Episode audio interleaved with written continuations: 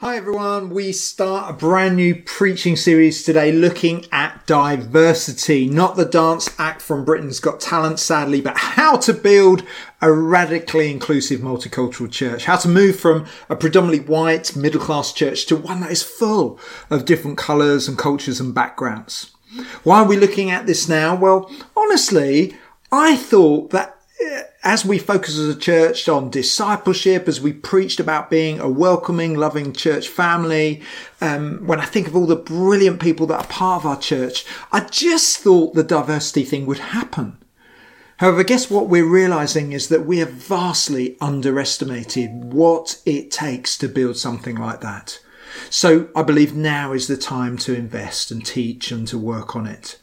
And even though I think the majority of us want to be part of a church that's just like that, it's actually a really challenging thing to talk about because we see the issues from our own narrow perspective, or some of these issues have been hijacked by politics, and it's really easy to oversimplify or think we understand when we don't.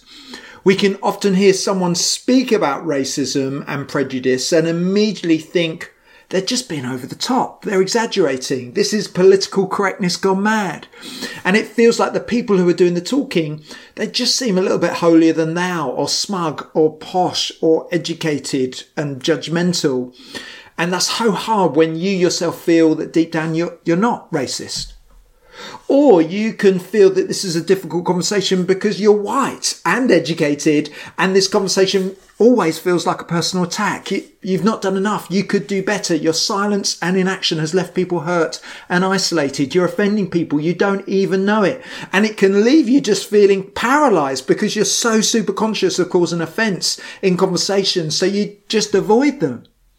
Or if you're a person of color, this is not only personally painful, but talking about it means everyone suddenly maybe seems to be looking at you.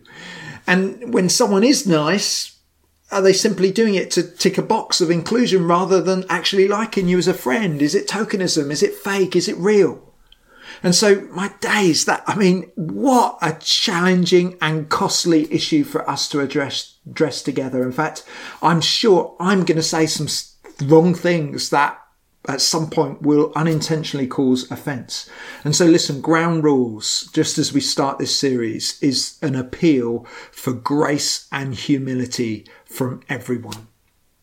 But know this, we're risking misunderstanding and hurt because we believe a multicultural family is much more than just a hashtag or a fad, but it's based in the design and desire of God Himself. And to help mitigate some of these pitfalls of misunderstanding, we're actually going to hear different voices from different backgrounds addressing the same issues to help us along the way.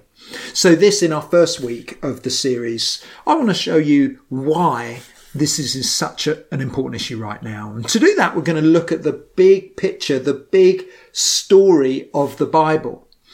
You see, every great story has its plot and its themes and its storyline, a problem to be solved, someone to be rescued, a promise of happily ever after. And in one sense, the Bible's no different.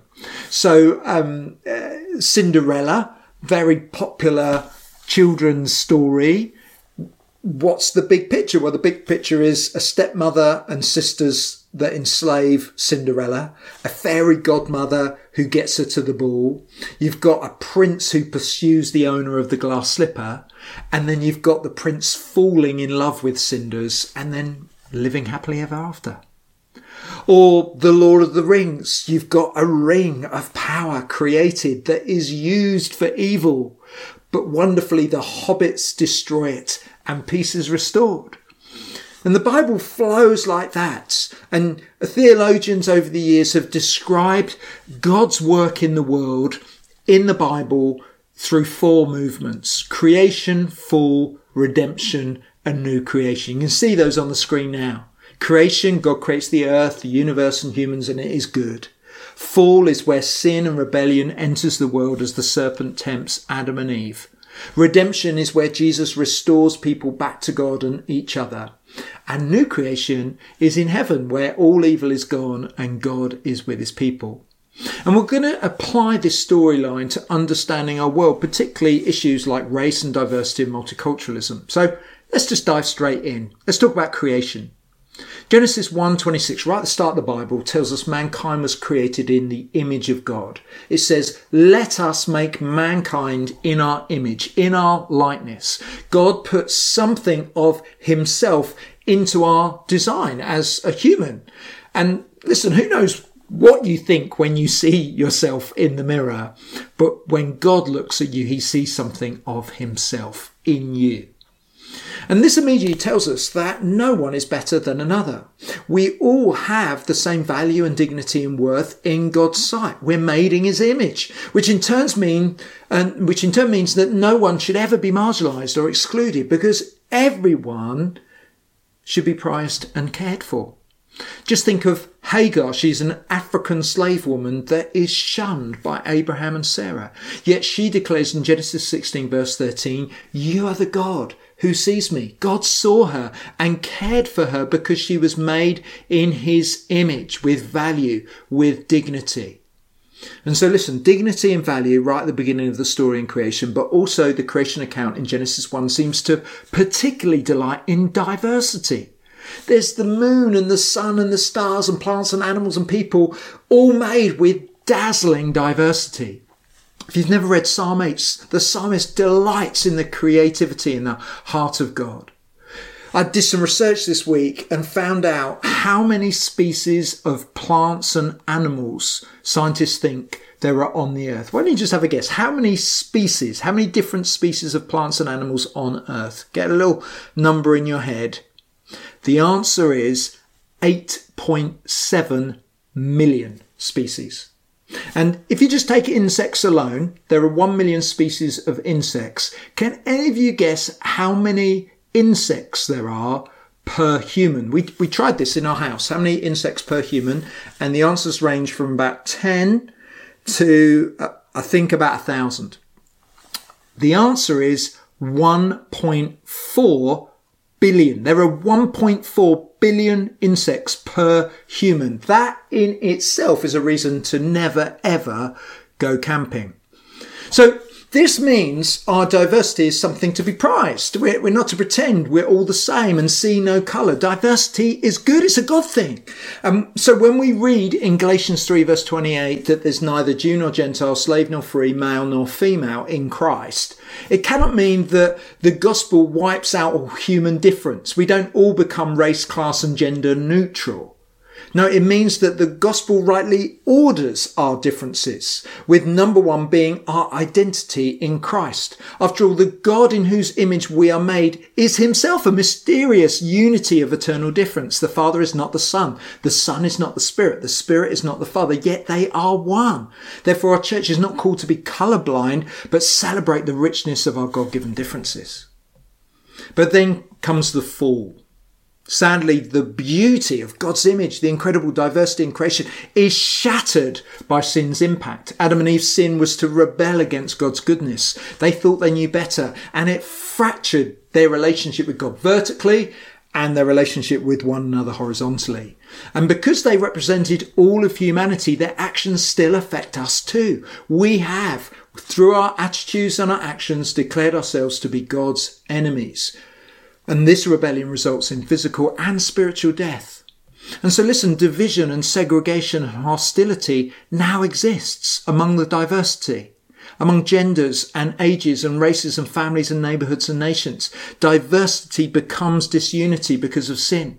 And so however nice and compassionate you may be, we have preferences and prejudice. We fail to love others or we only love those that are similar to us that we understand and connect with. We make judgments on, about certain people. Uh, we often unconsciously exclude. We make people feel ignored or unloved or less than. You can fill out the blank in the way that it works for you in your own heart. But listen, sin is also bigger than what is going on in our selfish hearts. The Bible describes sin as a force that impacts all of creation like a virus. We know something about that. Systems, politics, culture, the church, they've all been impacted by sin's power. The whole society is infected. And personally, That's been some of my journey over the last few years of seeing a glimpse of how difficult it is for people of colour because the sin that is just in society. Yes, of course, white people have problems, but they don't have the problems that come from not being white. Sin breaks down the goodness of diversity. It pulls us away from each other. And I wonder what you think it looks like in your life, in your relationships, in your world. Personally, I think all this means each of us need to approach God humbly, particularly in this series, because look, no one's sinless, no one's perfect. But it also means that when we look closely at our church family, sadly, there will be exclusion and prejudice and bias and judgment. There's going to be a lack of love and misunderstanding, whether it's intentional or unintentional. And sadly, it does mean that any differences of race and class and education, sexual orientation and age, it will exist and it will work to force us apart and people will feel marginalized. And that, I guess, has been our overwhelming feedback as we've asked people of colour, what's it like to be in Mosaic Church? And there are good things. But what has come up time and time again is this sense of there are big, bigger obstacles into community that people of colour face than white educated people face. So I hope you're asking in your heart, how on earth do we overcome this? Well, let's talk about redemption. Jesus comes to fix everything that has gone wrong, to restore people back to God and to one another. He dies in our place at the cross. His resurrection, when he rises from the grave, he defeats the power of sin and death and he restores everything that was lost in the fall. You know, I know you, sometimes you don't believe it, but I'm actually old enough to remember watching the Berlin Wall uh, that divided East from West being dismantled and broken down in 1989. I know some of you were not even born at that point, but the Apostle Paul uses this idea of a wall that is demolished to describe Jesus' victory over sin and death and the implications for racial diversity and division. So, a bit of background 2,000 years ago, there was this very deeply complex and very feisty relationship and rivalry between Jewish people and Gentile people. They were non Jewish people. It was racial, so they just sort of thought less of each other. It was cultural and religious, so uh, they each had different ways of practicing their religion and feasts and customs. It was physical, so Jewish men, they'd been circumcised as a sign of being in God's people. They looked different and it was historical. The Jews had promises, history with God, and this relationship was racist, judgmental. And it was into that the Apostle Paul describes what the cross of Christ has, has done. He says this in Ephesians 2, verse 14 For he himself is our peace. This is Jesus. He's our peace. Who has made these two groups one and has destroyed this barrier, this dividing wall of hostility by setting aside in the flesh the law with its commands and its regulations, his purpose was to create in himself one new humanity out of the two, thus making peace, and in one body to reconcile both of them to God through the cross by which he put to death their hostility. See, let's just land here for a little bit. The Apostle Paul says, with sin defeated, the long standing division this wall of separation has been completely obliterated. Jesus, verse 14, has destroyed the barrier, the dividing wall of, of hostility. Jesus also deals with the ceremonial purity laws, the religious aspect which separated you from Jews from everyone else by keeping the law perfectly himself. Verse 15, by setting aside in his flesh the law with its commands and regulations.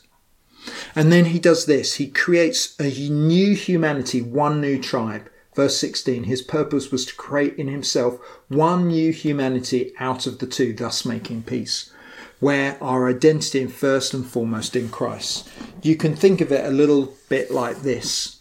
Jesus restores our relationship with God for you and me. But as we grow towards our intimacy and relationship with God, we also grow in intimacy with one another. We grow closer to God, we grow closer to each other. So listen, are there people that you are hostile to? Are there people that are different from you? Are there people around you whose life is very different from your own, yet God is calling you closer to? You see, we're now family. We're brothers and sisters in Christ with the same Father, with new responsibilities towards each other. Paul says Jesus preaches a double pre- peace peace with God through grace alone, and peace with one another in a new reconciled body, the church. So, what does this actually mean for us? Well, I think it's worth just pausing and thinking what does Jesus' victory over sin and death mean for my relationships and us building a multicultural church? You know, I think everything that should divide us, things like race and culture and historical differences, are no longer impossible barriers to overcome. That is such good news. Jesus dismantles the power of sin that separates us and joins us powerfully together in his body. And that means that we strive to live in the good of these broken down walls that used to separate us. It means that we refuse to settle for a white majority church. We, we put an end to segregated Sundays where one colour meets here, one colour meets here, one colour meets here. We come together in God's house. And yes, we've got to apply uh, this good news to race, but also we've got to get to things like class this is such a big deal. Often differences in class, lower class, working class, um, the middle classes, the upper classes, so much those differences are much bigger than people of different cultures who are of the same class. But listen, Jesus has called us to something greater, and this series is our attempt to start talking about it and doing something about it. And we long for the new creation. That's the end of the story. The story ends in heaven, a newly created earth where all sin and evil and racism and division and exclusion are gone forever, where diversity is prized, with a multitude of tribes and nations and tongues bringing their cultural distinctiveness to Christ in worship. Revelation 7 says, I looked again, I saw a huge crowd, too huge to count. Everyone was there. All nations, tribes, races, and languages. There is a retaining of uniqueness there's tribes, there's languages, but there is a unity around Jesus that is beautiful. So listen, creation, fall, redemption, and new creation. What does this mean for us as a church? Well, because of Jesus, the church can be known for what Dr. David Anderson has written this great book. Because of Jesus, uh, we can be a church that's known for gracism rather than racism. Um, Michael Bird, uh, commenting on this book, says this Gracism means extending favour to others, irrespective of colour, class, or culture.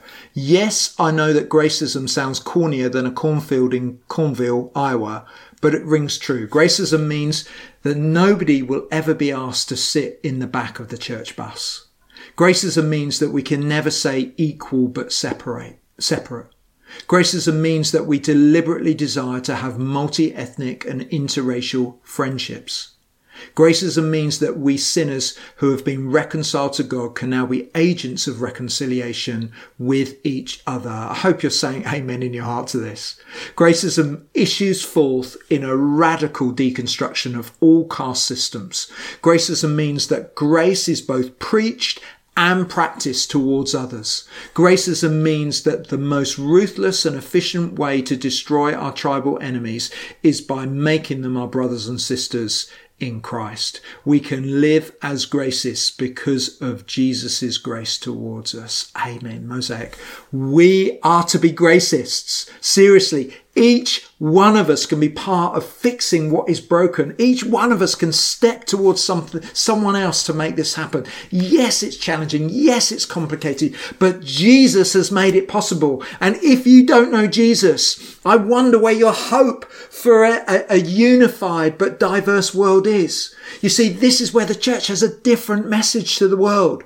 On our own, we will just mess this up, but with Jesus, restoration is possible. Why not choose him today? If you're not a Christian and you long for a world that is united, then that can only happen through Jesus Christ.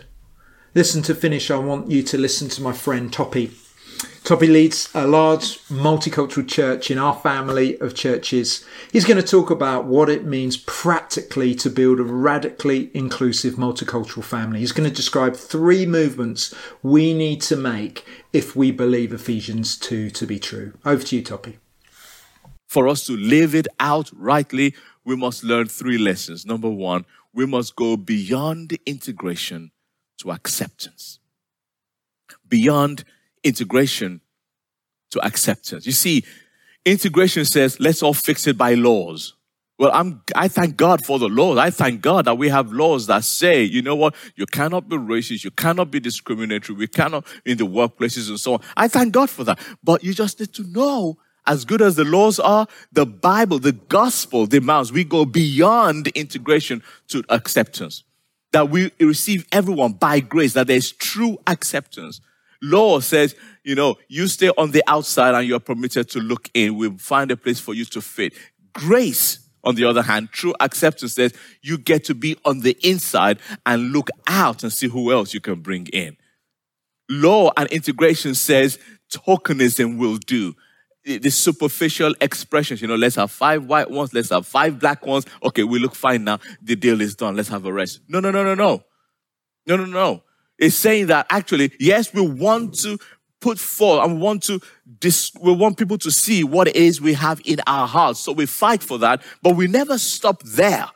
Otherwise, it is tokenism. We may start with that kind of bringing it all together, but in the end, actually, it, there's so much more better, good structures beneath it that holds it firm, that lets it be the natural, organic, true acceptance where it just flows by the grace of God Almighty.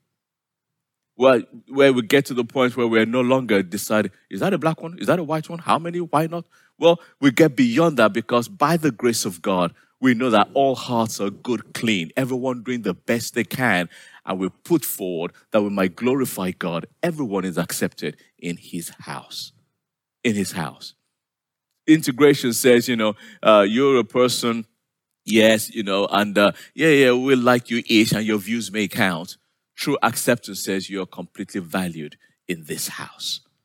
It recognizes human beings are completely the same made by God. We must go beyond integration to acceptance. Secondly, we must go beyond toleration to love.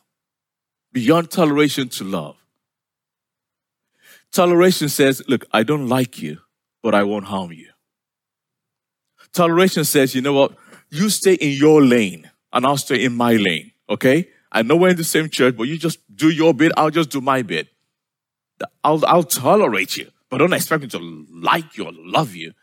Toleration says, you know what? Let us agree to disagree. Well, in the body of Christ in the church, that is, you have not so learned Christ. That's not how we learned of Jesus. No, we must go beyond toleration to love. Love says, I acknowledge the differences, but I love the differences, knowing that these are natural things built there, made there by God who himself loves it. Why don't we, wherever there are adjustments that need to be made, let us let this gospel change us together. That's what love says.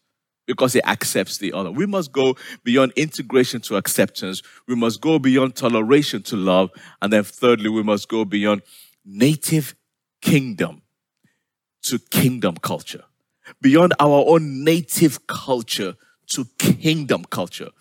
Because we all have our own culture. We all grew up in certain areas and places. But the point is this no matter how good your culture is, you can never let the, your culture trump scripture. Scripture must always trump culture. It must always trump culture. Therefore, we need to be careful that we do not begin to live with one another with a kind of political correctness. That's no good. The last thing I want is for anyone is to walk around me. I don't want my white brothers and sisters to walk around me like on eggshells, like I don't want to get it wrong. I don't want to get it wrong. That no one thrives in that. And whatever that is, it is not unity of the spirit. And neither should my white brothers want, you know, uh, uh, um, Neither should I feel funny or strange, different around my white brothers. We are all one in Christ by the grace of God. And so everybody has a voice, everybody has a place, everybody has an opportunity, everybody is valued. And yet, in all that, we mustn't give in to political correctness because political correctness mandates perfection in expression. Political correctness says you better say it right or else. Well, I don't, I just choose as a black man, I do not want to be that kind of Christian that demands and mandates it in every way from everyone, every time, perfection in expression. As long as I know that the heart is good, I'm going to help that person change. And I'm going to let that person help me change also. That's how the gospel makes permanent Christ centered change in our lives. I often joke, you know, when people say, What's your name? Well, if you really want to know my name, I'll give you my full Nigerian name. It's Temi Tokwe Oroluwatoyosi Olusegun Obasanjo Koleoso. If you're white, you could never say that name. Ever. It's on purpose. You could never say it. You, you, it's never given to your tongue to say it. But I don't mandate for my brothers to say it. Most people will call me Tope because I like it so. In fact, for the most part, these other Nigerians are like, that's not his name. Eh? Whoa, whoa, whoa. I like it so. I see it like a nickname. Look at me. He did not die on a blood-stained cross so that people could pronounce my name correctly. But the other flip side also is important. He didn't die on a blood-stained cross for you not to be even willing to bother to know me and to pronounce my name correctly. The gospel goes beyond integration to acceptance. It goes beyond toleration to love. It goes beyond native culture to kingdom culture. And when we do this well and right, then amongst us we will realize that there's neither Jew nor Gentile. There's neither slave nor free. There's neither male nor female. What's the Bible trying to say there? That we're all of equal value before God. So let's pray. Lord, I pray that we would move beyond integration to acceptance. I pray that we would really believe that we have equal value in Christ. Everyone gets to be on the inside. We can avoid tokenism. Lord, I pray that we'd move beyond toleration to love, to help us not to stay in our lane, help us not to tolerate, but to actually like others rather than um, uh, rather than uh, walk away from each other, help us to walk towards one another. Let the love that Jesus has for us overflow into the love that we have for others. And God, help us move beyond native culture to kingdom culture. We want to say no to fear or political correctness that demands perfection.